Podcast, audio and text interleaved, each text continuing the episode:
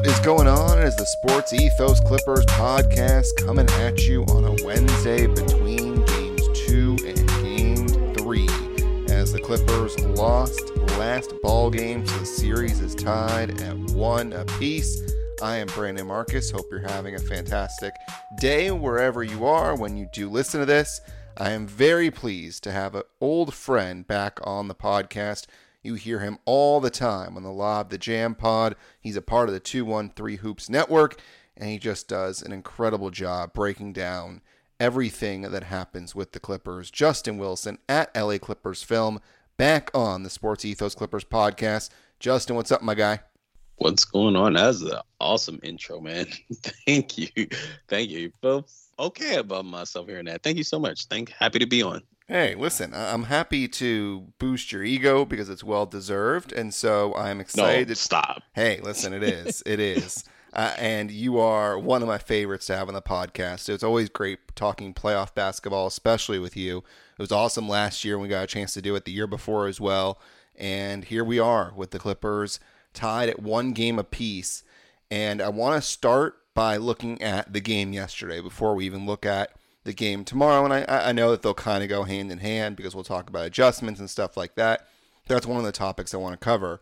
But I think the main takeaway from yesterday's game, as the Clippers had that 13 point lead, and it seemed okay, well, this would be great if they could just put the foot on the neck of the Suns and pull away and win this game and go up 2 0. But you're p- playing a very good Suns team, and we knew that was going to be the case coming into the series. So I think that really the biggest takeaway for me from yesterday was the jump shooting of the Phoenix Suns. And it's pretty obvious, and I'll spit out some numbers, and these come from various different people. Justin Russo at Fly By Night was one of them. Also, Law Murray does a great job with the Athletic.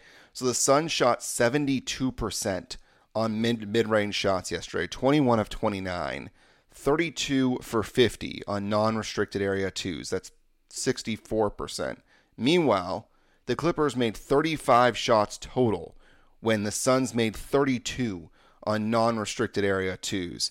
So I'm curious to get your take, Justin, on the jump shooting because there are two schools of thought. First one is if you're the Clippers, all right, well that's a little unsustainable. Um, just keep letting them shoot those jumpers and see how it falls. And then the other school of thought is, well, this is a really good jump shooting team. I mean, Booker, CP3, and KD are three of the great shooters when it comes to mid range shots here in the NBA. Do you really want to live with that? So how would you answer that one? Because you saw a Clippers team that just got jump shot to death yesterday. Curious how you saw it from your perspective. Yeah, I mean, so for starters, um, you know, I think it's fair to acknowledge that even by Phoenix Sun standards, um, last night's game two's game was kind of like outrageous. Um, and honestly, for through two games, what they've done from the mid range has been kind of outrageous. I think they're scoring like sixty percent of their of all of their points from the mid range this series.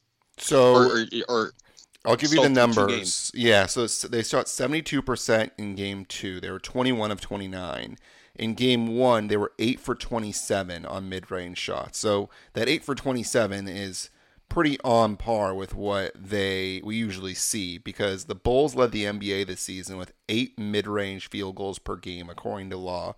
The Suns had 21 mid-range shots in game 2. So they are 13 points above the leader from the NBA this season, which I think it's more of a game 2 thing than a game 1. But yeah, I mean they didn't shoot very many threes in game 1. So you're right in terms of that it's been mostly mid-range for the Suns. Yeah, and so like stylistically, this is who the Suns are. Um, just kind of exacerbated a bit, and um, I think that's partially due to the Clippers' defense. I mean, um, I, I tweeted this out um, yesterday that you know they put them on the line 33 times in game one. That number came down to around 14 in game two. They're not letting them get to the rim. Um, I, I just I would hesitate to um, make any dramatic changes defensively, given the given the outrageous shooting that they displayed um, last night. I mean, so the way I look at it is, if they shoot 21 for 28 from the from the mid range and they shoot that for the rest of the series, you just lose. Like there's no real adjustments to that because otherwise if you if you react violently or harshly to that then other leaks start coming up right? So you you you try to go five out but if you go five out then you run the risk of being killed on the boards. And then to me that's like one of the clippers biggest advantages that they have to nail in this series is the activity on the glass. So i don't know if i'd react too hard to what um to what phoenix did yesterday.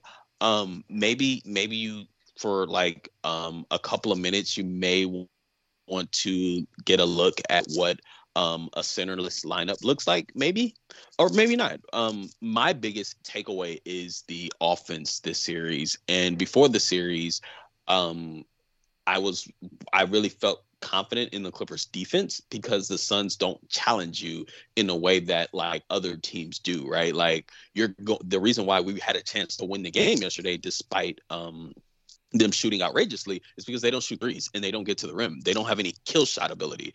And so that led me to believe that we'd be pretty okay defensively. It's the offense without Paul George that I have like real concerns about. Can we score enough, you know?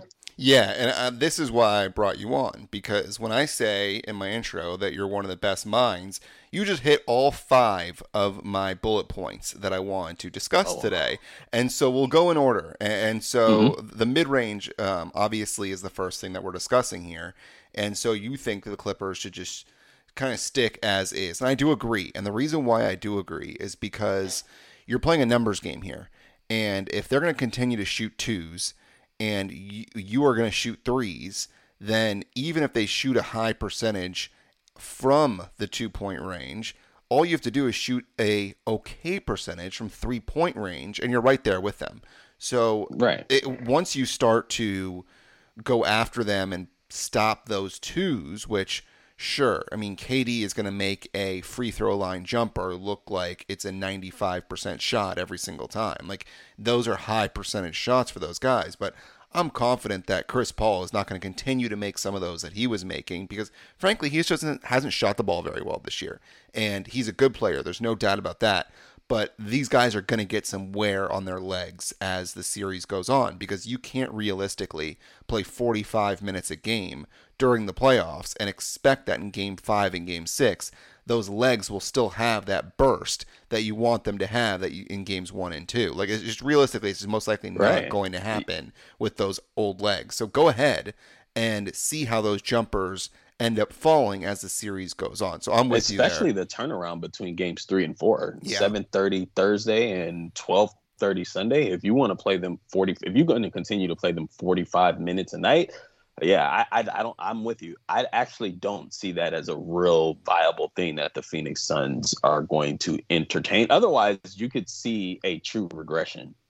Yeah, and, and I think that's going to happen. I mean, you mm. would you would assume that there's going to be somewhere in between what they did in Game One, which was eight of 27 on mid range, which you do quick math. I mean, that's under 30 percent or so, versus 72 percent. Like if they go 50 percent, let's say they go 14 of 29 like that takes away 14 points from what they had yesterday. And immediately, all of a sudden, it's basically a tie game. So you'll live with that. And I think that uh, I'll be curious to see what the Clippers do. And I think that kind of goes hand in hand with another one, and that's adjustments. You brought on the adjustments and you talked about that. Monty made his by not using that Booker plus the bench lineup that he used in game one. That was dreadful and it pissed away the lead in game three, or rather in the third quarter in game one, and it just looked garbage um, in the first half of game one. So he got rid of that, and he used Booker and KD together. We also saw CP3 return with KD. Um, we saw Booker and Ayton together. He made sure there was at least two of those four guys on the floor at all times, and that was really important to what the Suns did because it wasn't going to work with that bench, especially with Cam Payne out and we'll see if he's available for game three. And I th- certainly think that would help the Suns a lot to have a backup point guard and a second ball handler on the floor. Um, but that was their adjustment. And that's one that you tip their cap. I mean, it was a really obvious adjustment. Everybody was talking about it in game one. So the question is, does it does it make sense with these guys? And we, we just brought up the age. And so I'm going to bring up a question that came on Twitter from Trent. He said, Does it make sense to speed the pace up? Given the minutes the Suns' big four is playing. And I'm curious to get your thoughts on that because this is a Clippers team that, frankly, is not very young, but you do have guys who bring energy in Terance Mann, Russell Westbrook, Bones Hyland. We'll talk about him in a little bit because I know that you think he perhaps should be someone out of the rotation as we head towards game three and four. But does it make sense to speed up the pace? I mean, I'm not against opportunistically speeding up the pace. Um, if you can do it, sure. I I just don't think the nature of this series um, lends itself to that. With you know the people, the guard, the players in our rotation, um, you know Kawhi Leonard and Zoo and Nico Batum, and like you know I, I, get it. We have like guys like Russ and Terance who can like fly and play at a real fast pace, but I don't know if that's best suited for us. I mean, our best player doesn't like to play fast, and if he doesn't like to play fast, um, I think that could be like problematic as far as like increasing the pace to an uncomfortable point. Yeah, that makes so, sense. So, I mean, yeah, I, I I suppose the Clippers could stand to um to play faster, but playing faster also lends itself to more turnovers.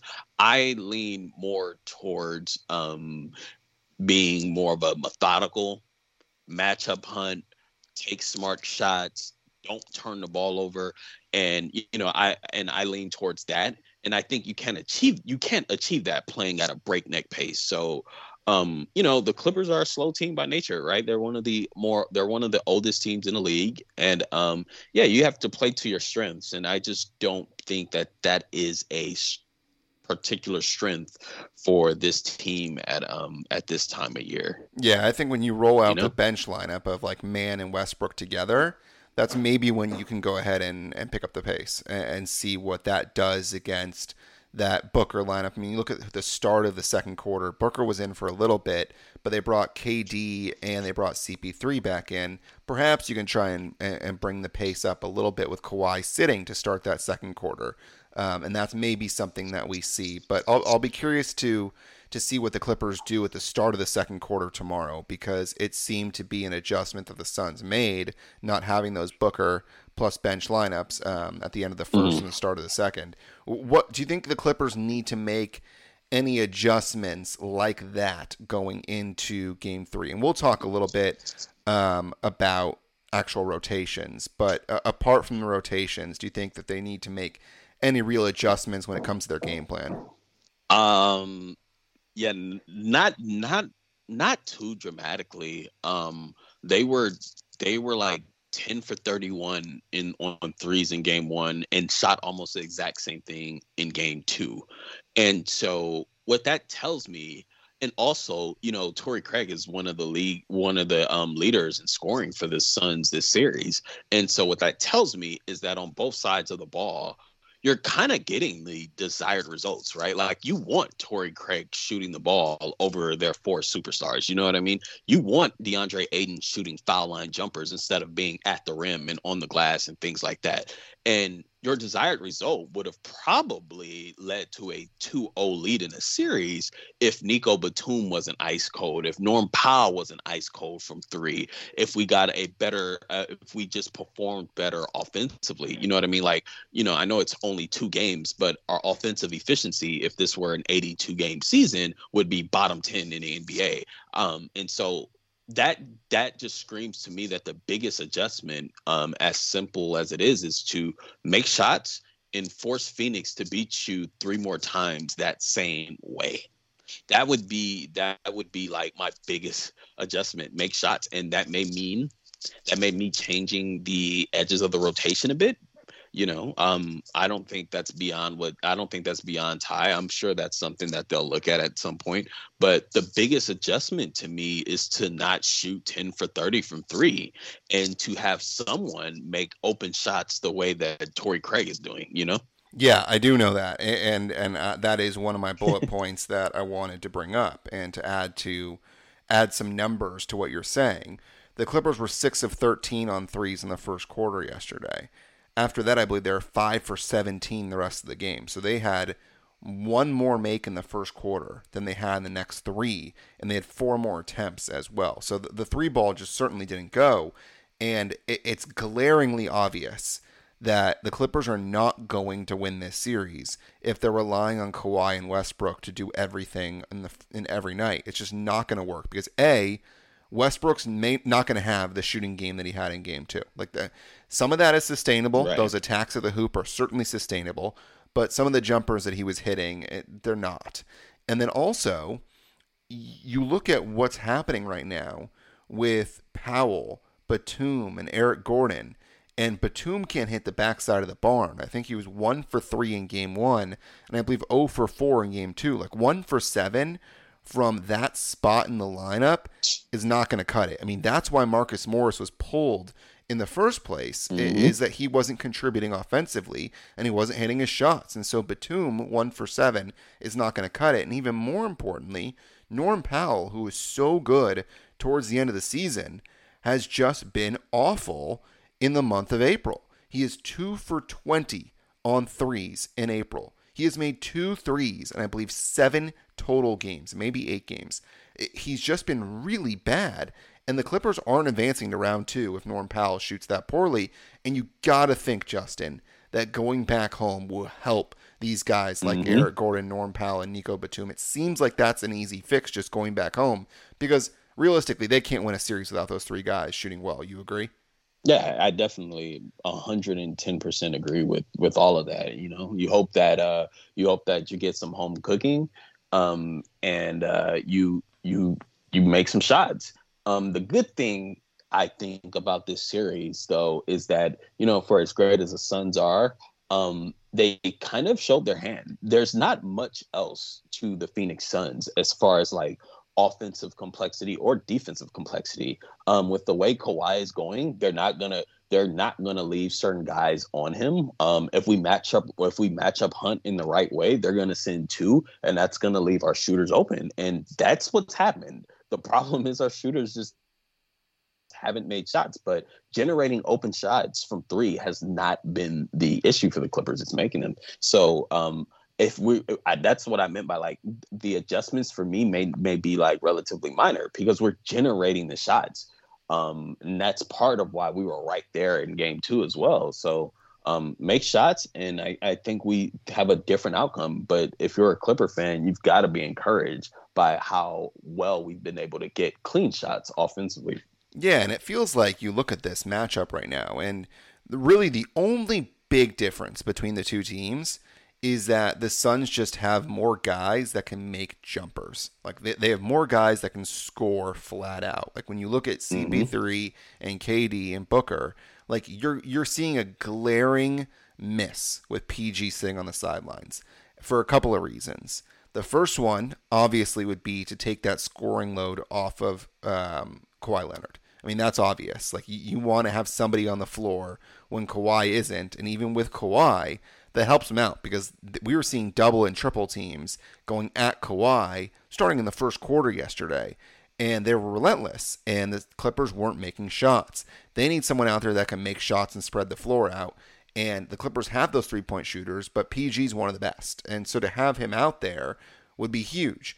And on the defensive end, I mean, when we did the series preview and I was talking to Shane Young, we were talking about Devin Booker and we were going matchup by matchup. We went Ayton versus Zoo. We went CP versus Westbrook. We went Kawhi versus Durant. And then I said, well, here's the issue Booker versus who? And that was always going to be the wild card was if Devin Booker could reach his capability. And he didn't do it in game one, but he did it in game two. And when he scored 18 points in the third quarter, it was a very much a hey guys, like I'm here and you got to figure out a way to solve me because it is not easy to stop KD, CP3, Booker, and Ayton. Like it's not easy to do that. And so Booker wasn't talked about much coming into the series. It was mostly all about KD. And it's I really feel like this team is going to go as Booker goes. And it, it may seem a little odd to say that when it's a team like Kevin Durant, but that really feels like that's going to be the case for me, Justin. No, that's not odd at all. Um, I think stylistically, um, Booker is the closest Phoenix Sun that gives us problems when it comes to foot speed. Um, for as great as Kevin Durant is, um, he's not going to blow by guys and draw two. It's very slow, very methodical, much like Kawhi Leonard. He's going to get to the mid range and he's going to rise. And there's nothing, there's nothing too complex about that. There's not much you can do about that. Booker is a guy who um, he took seven threes yesterday. He's a willing three point shooter, even though the mid range is his bread and butter. He will, if you're in drop, he will pull up from three in a way that Kevin Durant does doesn't. He'll also he's also more likely to venture to the front of the rim as opposed to KD and CP. So um, Durant is obviously the better, more accomplished player, but in terms of the style that gives us more fits, um, you could definitely see why Devin Booker would be more um, problematic. I mean, you saw it in game two. Um, Kevin Durant had an isolation with Kawhi Leonard on at the top of the key, and you know there was there was nothing there. We we we we we handled that pretty well. Um, the same was not for uh, Devin Booker last night. You know, so I, I I'm with you. I'm with you on that. Um, he is the wild card, so to speak, but um, he's also the guy out of their four their their four superstars that I worry the most about because without Paul, we don't have a viable one-on-one answer. And and to be honest, defense is team anyway. So even with Paul George, we would have to um, figure that out a bit. But um, yeah, he's someone whose foot speed and kind of motor uh, would give us real problems as opposed to KD's just mid range jump shooting. Yeah, and I think that's when you kind of want to play Terance Mann some more. Um, I, I think that Mann would be certainly mm-hmm. a guy mm-hmm. I'd like to throw at Booker. And yesterday we saw him play 25 minutes, and I think I'd like to see that closer to 30. Um, I, I think he needs to be on the floor a lot more when you have – a guy like Booker cooking, and you know the other guys are there. And we talked about the matchups in terms of KD versus Kawhi, CP3 versus Westbrook. I, I want to have another defender out there on the perimeter because you need to stop or at least limit a guy like Booker when you know the other guys are going to try and get theirs as well. So I, will be curious to see how that adjustment is made. And uh, that kind of brings me to a point that you started to bring up when we began this podcast, and that was possibly tinkering with the rotation a little bit what tinkers do you want to see? Because there's been a lot of talk about Bones Hyland and where he fits on this team. And I said a while ago that I didn't see a role for him in the postseason. And then I, did change my mind a little bit as he did improve in that final week of the season.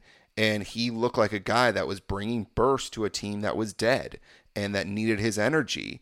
I'm not sure the Clippers need his energy right now because they've looked pretty good. I mean, Westbrook has been that guy that has inserted that shot of adrenaline to this team that they've needed. And if Bones Hyland's going to get those minutes um, towards the end of the first quarter and start the second, I think the only way he's going to be able to get minutes later on is if he's able to make his shots in that first stint. And if he's not hitting his shots and he's like, for example, a one for five or something, he's probably not going to play a whole lot because he's not great defensively. That burst is obviously great. It's nice to have him with the athleticism. But if you're not going to go back and forth, then in a half court set, he probably doesn't make as much as much sense as he would if you're flying back and forth down the court. Um, what are your thoughts on Bones, and what are your thoughts on possible adjustments? Because you and I, by the way, were talking before this series about Bones Hyland, and I said I could see him as a guy that doesn't play a whole lot initially, and then maybe in game three or game four, you need that jolt, and he plays a little bit more. And you said, I see the opposite, where he gets that run, and then the rotation perhaps gets shrink, gets shrunk, mm-hmm. and that's when he gets cut out. And so I actually went back to that series against Dallas uh, a couple years ago, and I noticed that that's exactly what happened with Ty Lue. He was nine deep in games one and two, and then he went to eight in game three. So I'm curious, do you think that happens again here in game three against the Phoenix Suns?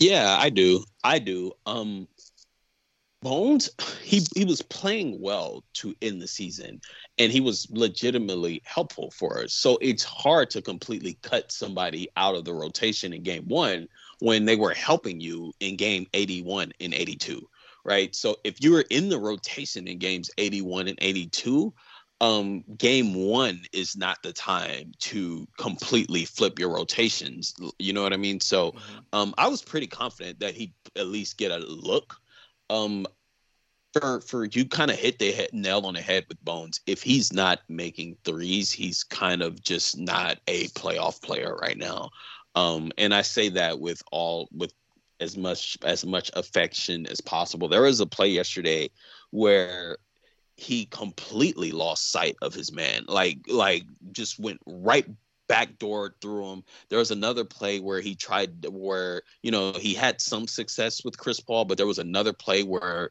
Chris Paul's grown man strip just kind of rode him all the way out of bounds and he ended up turning the ball over. Um, and you know, and he's not making threes. And I don't know what Bones Hyland's value is for us right now if he's not making threes. And through two games, he hasn't made he hasn't made a shots, as you've said. And I don't know if the Clippers can gamble on him making his threes in games three and four, given the defensive deficiencies.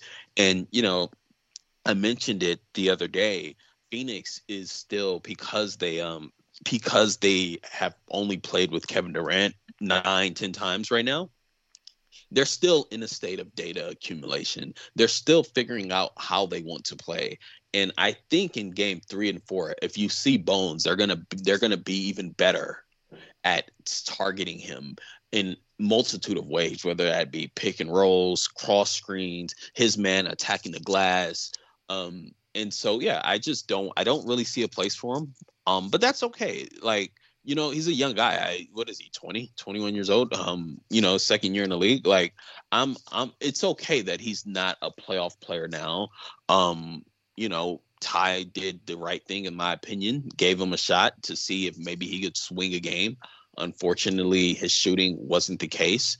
Um, I did like some of the bursts that he showed as far as getting by like Chris Paul, but you know, all in all, this comes down to threes, and we need guys that can make shots. And he can't make shots right now, and we can't gamble on him making shots, making his shots in games three and four, given how bad um, he can be defensively. So, um, I'm I'm hopeful that Bones can be even better next year, but I think this is kind of a huge spot for him um, to to play and you know, you mentioned how Ty went from nine to eight um, the last time we were in the playoffs. I think that's the question that honestly, I don't know. I'm interested in seeing if Bones is cut out of the rotation. Do you keep a nine man rotation and maybe throw Mook or Rocco, or do you go completely down to eight? Um, and that's something that I'll be looking at in game three. Just to add some numbers to Bones Hyland, he's three of 13 so far in this series, one of seven from three point range. So it just offensively so far not cutting it. He certainly can have a Bones game. Like that is possible. And I'm glad you brought up Rocco and Mook because my co host Matt Warren had a question that said, Do Rocco and Mook get used next game? Do they get dusted off? And Ty said before the series that Marcus Morris would be used, and he has not been used so far. And I really think it's just foolish for us to even bring up Robert Covington. Um, I feel like if Robert Covington, if Robert Covington was going to be used, he would have been used by now. And there have been so many times where he has proven during the regular season that he makes a lot of sense for this team especially defensively, active hands, especially in a guy against a guy like Kevin Durant. It'd be really nice to have a guy like Robert Covington and have a guy like Robert Covington who is shooting damn near like 38%, I think, on his threes. Like, he would be a great guy to have. If he's not being used by now, I don't think he's being used. So I think the question is, does Bones come out and does Marcus Morris come in? Because I got to tell you, Justin, if I see that lineup again of Russ, Bones, Norm, T Man, and Kawhi on the floor together, it, I'm gonna puke because made no sense. That made no sense whatsoever. And you and I talked briefly after the game in Game One, where it was really obvious that what the Clippers have been bad at is small ball.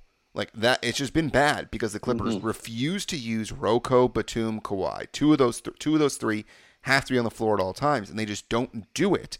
And so, because of that, their small ball looks like absolute crap. And what they did in game one is Plumlee and Zoo combined for 48 minutes. Zoo played 30, Plumlee played 18. You got rebounds, you had a massive rebounding end, you got a ton of offensive rebounds, and you played good defense. The Clippers abandoned that, and I hate that they do this all the time. When they're winning, they do it where they possibly go small ball when you need to get stops defensively. And even when they're losing, they go to it and it's like you need to get stops. Like you need to get mm-hmm. rebounds and they do it all the time. So the question is, do we see a Marcus Morris perhaps in a small ball lineup?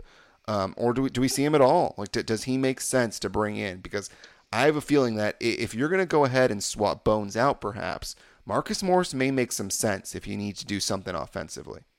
Yeah, I mean, the idea of Marcus Morris and how the Clippers see Marcus Morris um, definitely fits for what the Clippers may need in this series, right? Um, I don't know if I I don't know if I would agree with that. Like if it were me, it'd be Rocco. Right. But from the Clippers, but from the Clippers' vantage point, with Paul George out and you're struggling with scoring, there's a six eight guy who can, in theory, shoot 40% on threes and be a source of shot creation. Like, yeah, yeah, that that in theory makes sense, and that's why that's one of the main reasons why I think Ty Lue said he saw a role for Mook in this series because it didn't take it didn't take much to see that the biggest issue here would be scoring without Paul George.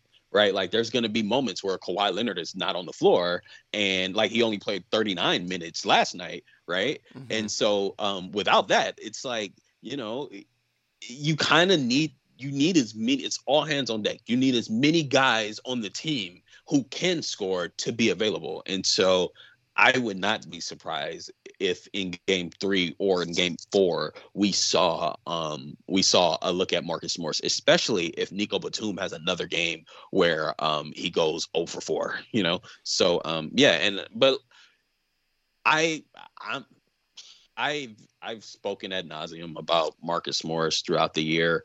Um, I think the biggest issue with the Clippers, not the biggest issue, but you alluded to it. I don't like their small ball look at all. One of the reasons why I don't like it is because, especially without Paul George, they don't rebound that well. And, you know, I thought that secretly was one of the main reasons why we lost in game two. We mm-hmm. got out rebounded. Yep. We didn't get out rebounded in game one and we won, right?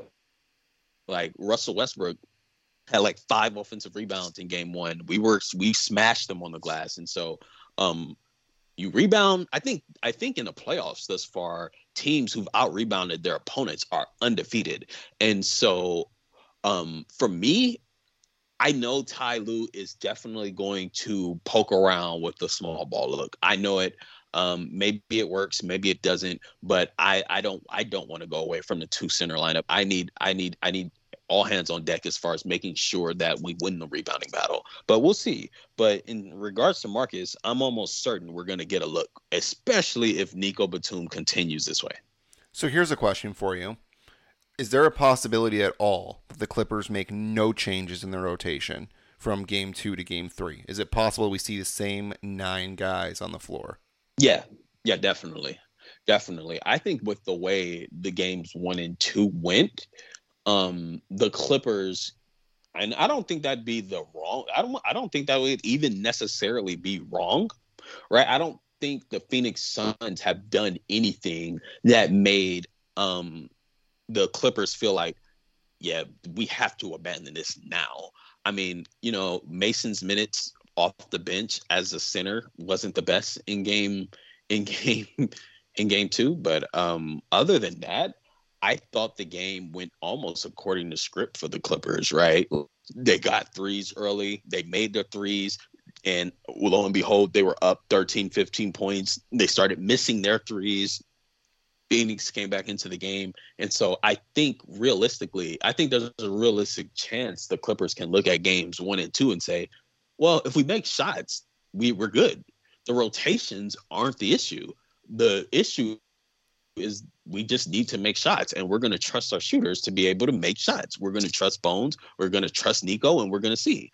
And so I don't I wouldn't be surprised if that ended up happening. Not at all. I I don't foresee it that way. I don't think it that way, but certainly for game 3, I think that it's a possibility that the rotations remain as is. Yeah, that's the benefit of winning game 1 is that you're going mm-hmm. back to uh, LA now where if you lose game 2, okay, but you can win game four and all of a sudden it's tied at two again. So I, I wouldn't be surprised to see in the first half that we see the same rotations and we see Bones right. come in again um, with like three minutes left in the first quarter, like he tends to do, and see if perhaps he gives the Clippers a good shift. If he doesn't, though, I wouldn't be surprised to see even as early as the second half that maybe Marcus Morris is, is entered in rotation. I would be surprised as hell if it's Rocco. I would be pleasantly surprised.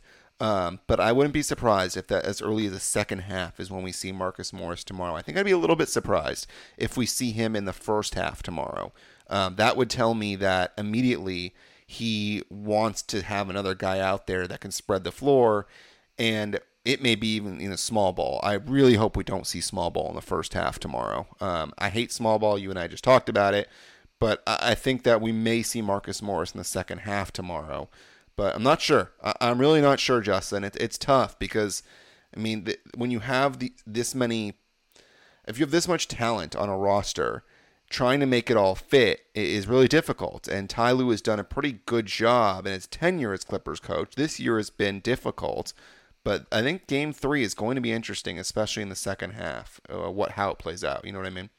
Mm-hmm. Yeah, I, I, I, I think um, you know having too many guys is a real issue. Um, that was an issue for the Clippers this year, um, but I think right now at this point he's landed at a rotation that he likes, and so um, I don't I don't foresee him like changing it all that much.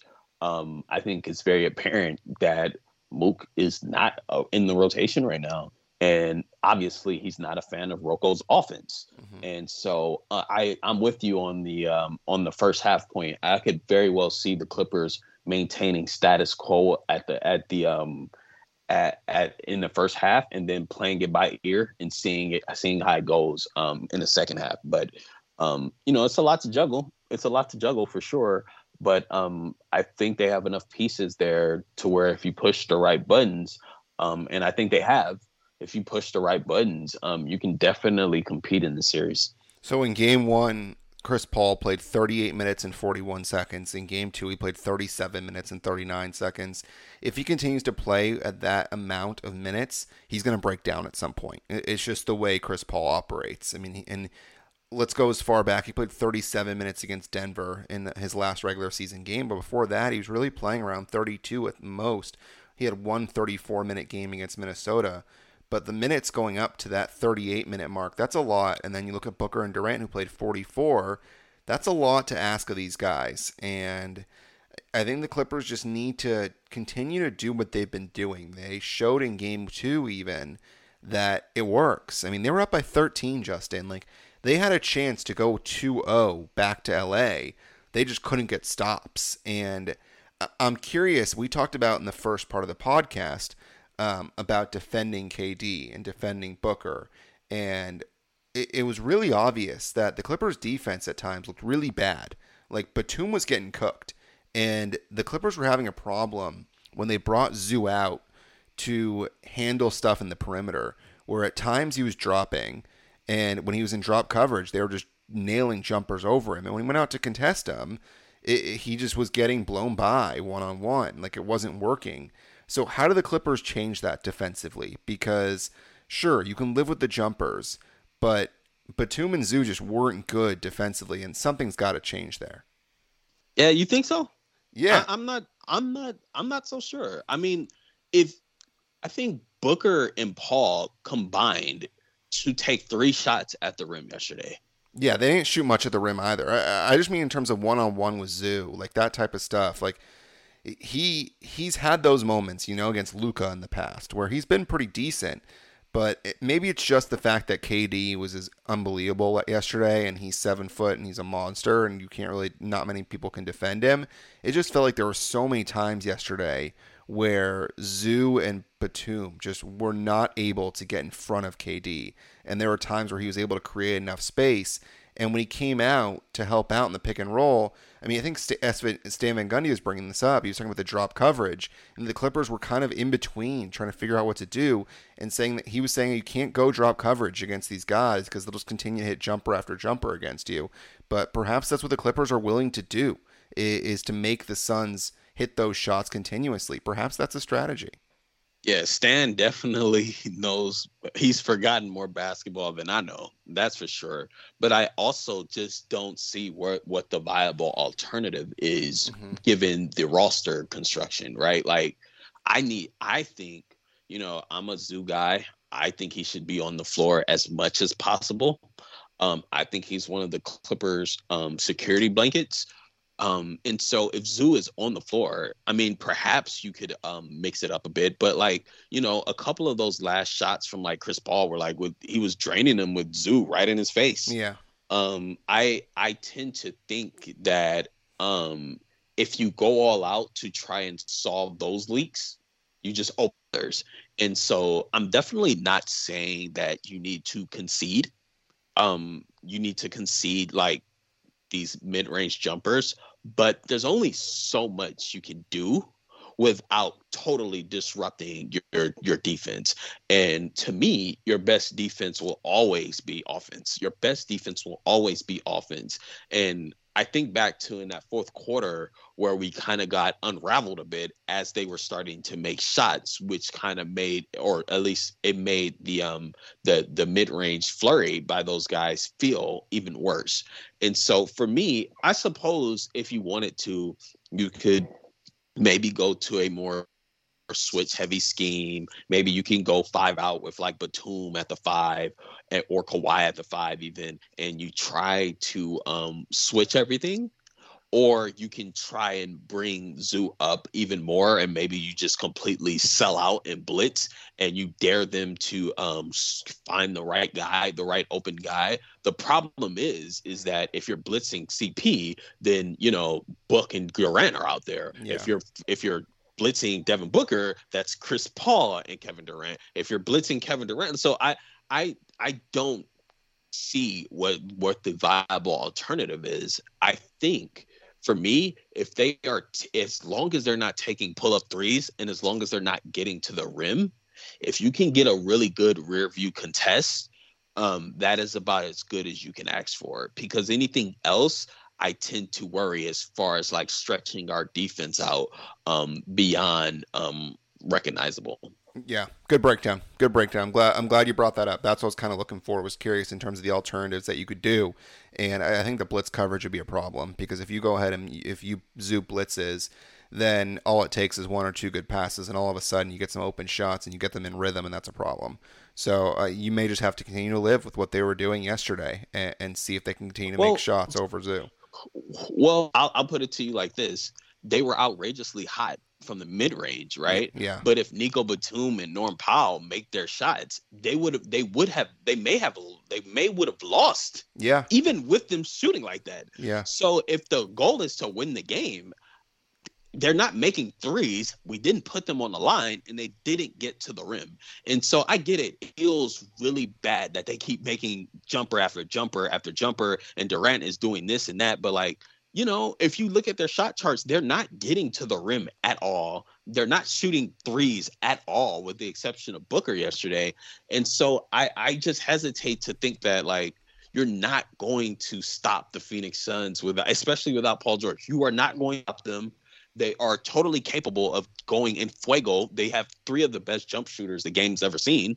So, yeah, you're going to have to live with some things and you're going to have to keep the pressure on as far as making sure that you are making shots because as great of a jump shooting team as they are, it's the Torrey Craig versus Nico Batum versus Norm Powell matchups that are really kind of dragging us down a bit. Yeah, no doubt. And I think the Clippers really just need to get more out of Gordon, Batum, and Powell. And if they're able to get more out of those three guys, then all of a sudden you can see yourself taking a 2 1 series lead. So we'll see how it goes. Um, you mentioned the tight turnaround between games three and game four, and that also be very interesting to watch as the Clippers were done no favors at all by the NBA. And I'm not sure if it'll be more beneficial to the Clippers or more beneficial to the Suns to go from that 7 p.m on Thursday to that 12:30 p.m. on Saturday. The Clippers suck in matinee games, but to have those Suns legs go from being um, late Thursday to early Saturday, I mean, you can't realistically play 45 minutes on Thursday night and then try and play 45 again on Saturday. Like that that could you're asking for injuries that way. So we'll see how it plays out. Yeah. Yeah, man. I'm I'm very interested in seeing who gets the benefit of the doubt when it comes to that 12:30 game, a lot could be determined by uh, tomorrow's game three. You know what I mean? Like, um, it would be very it'd be given how how badly we struggle in matinee games, mm-hmm. it would be a hundred percent um to the to the benefit of the Clippers to make sure they wrap up game three. And I think it's totally possible.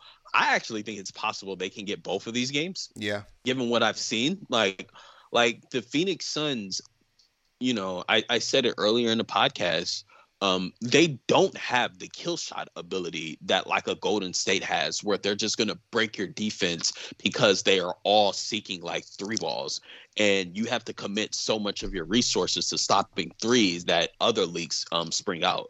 They don't have that. And so there's a level of comfort there defensively, right? Like you, they've shown their hand. You know they're they're they're picking and rolling, pin downs, getting to their mid range and shooting right? And so you hope that variance plays your way in those situations and that you continue to generate really good looks. And that's the thing that I was worried about coming into this series and I'm like 20% less worried now. And that that that kind of changes a lot. Kawhi's ability to manipulate the game, um, he has his handprints all over this series as far as not just him scoring, but drawing two and three defenders and getting Phoenix in rotation.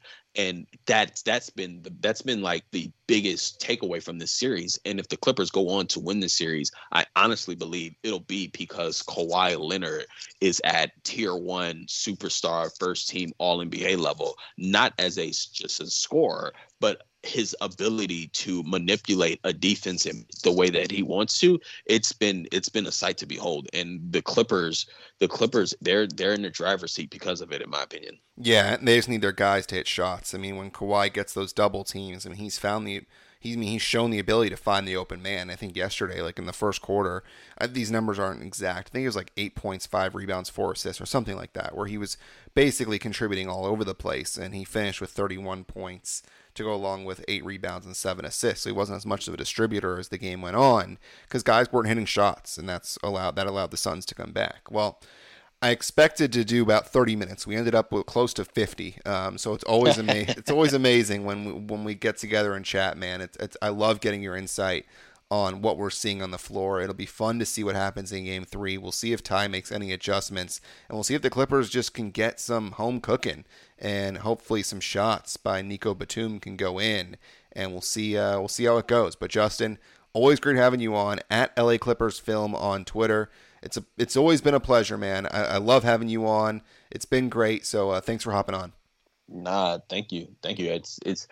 I got excited when I when when when I got the opportunity and you reached out and said let's let's let's talk today because you know these these in between days are just like they're nerve wracking, man. So um, yeah, I'm looking forward to tomorrow, man. Game three, swing game, pivotal, pivotal game. We didn't, we haven't even talked about this, but like, if you win tomorrow, you guarantee yourself a game 6 mm-hmm. and by mm-hmm. game six, um, Paul George will be in, will have been like almost five weeks since the injury. Yeah, and you give yourself basically another week or so of um, him trying to ramp up. And what, right. we, what we've seen recently in videos is he went from mm-hmm. standing still and shooting jumpers to going through an actual workout. I mean, those steps are in certainly yep. And now, if he can take some contact in the next couple of days, and all of a sudden you get yourself a chance to see him towards the end of the series. Not sure if we're going to see it. I mean, it, all indications have been that we're not going to see him till round two if it happens. Mm-hmm but you better be you better you better believe that if he has a chance to come back for a game six or a game seven, then he may. So uh, that is certainly a key that if you can win this game three, then it does ensure that you go to at least a game six. So we'll see how it goes. Justin, always great having you on at LA Clippers Film on Twitter. I'm at BD Marcus, of course, at Ethos Clippers for the Ethos Clippers podcast. If you can rate and review the podcast, always great to have you help out as we try and continue to spread this show and get as many listeners to listen to guys like Justin Wilson as possible. Until next time, he's Justin, I'm Brandon, and go Clips.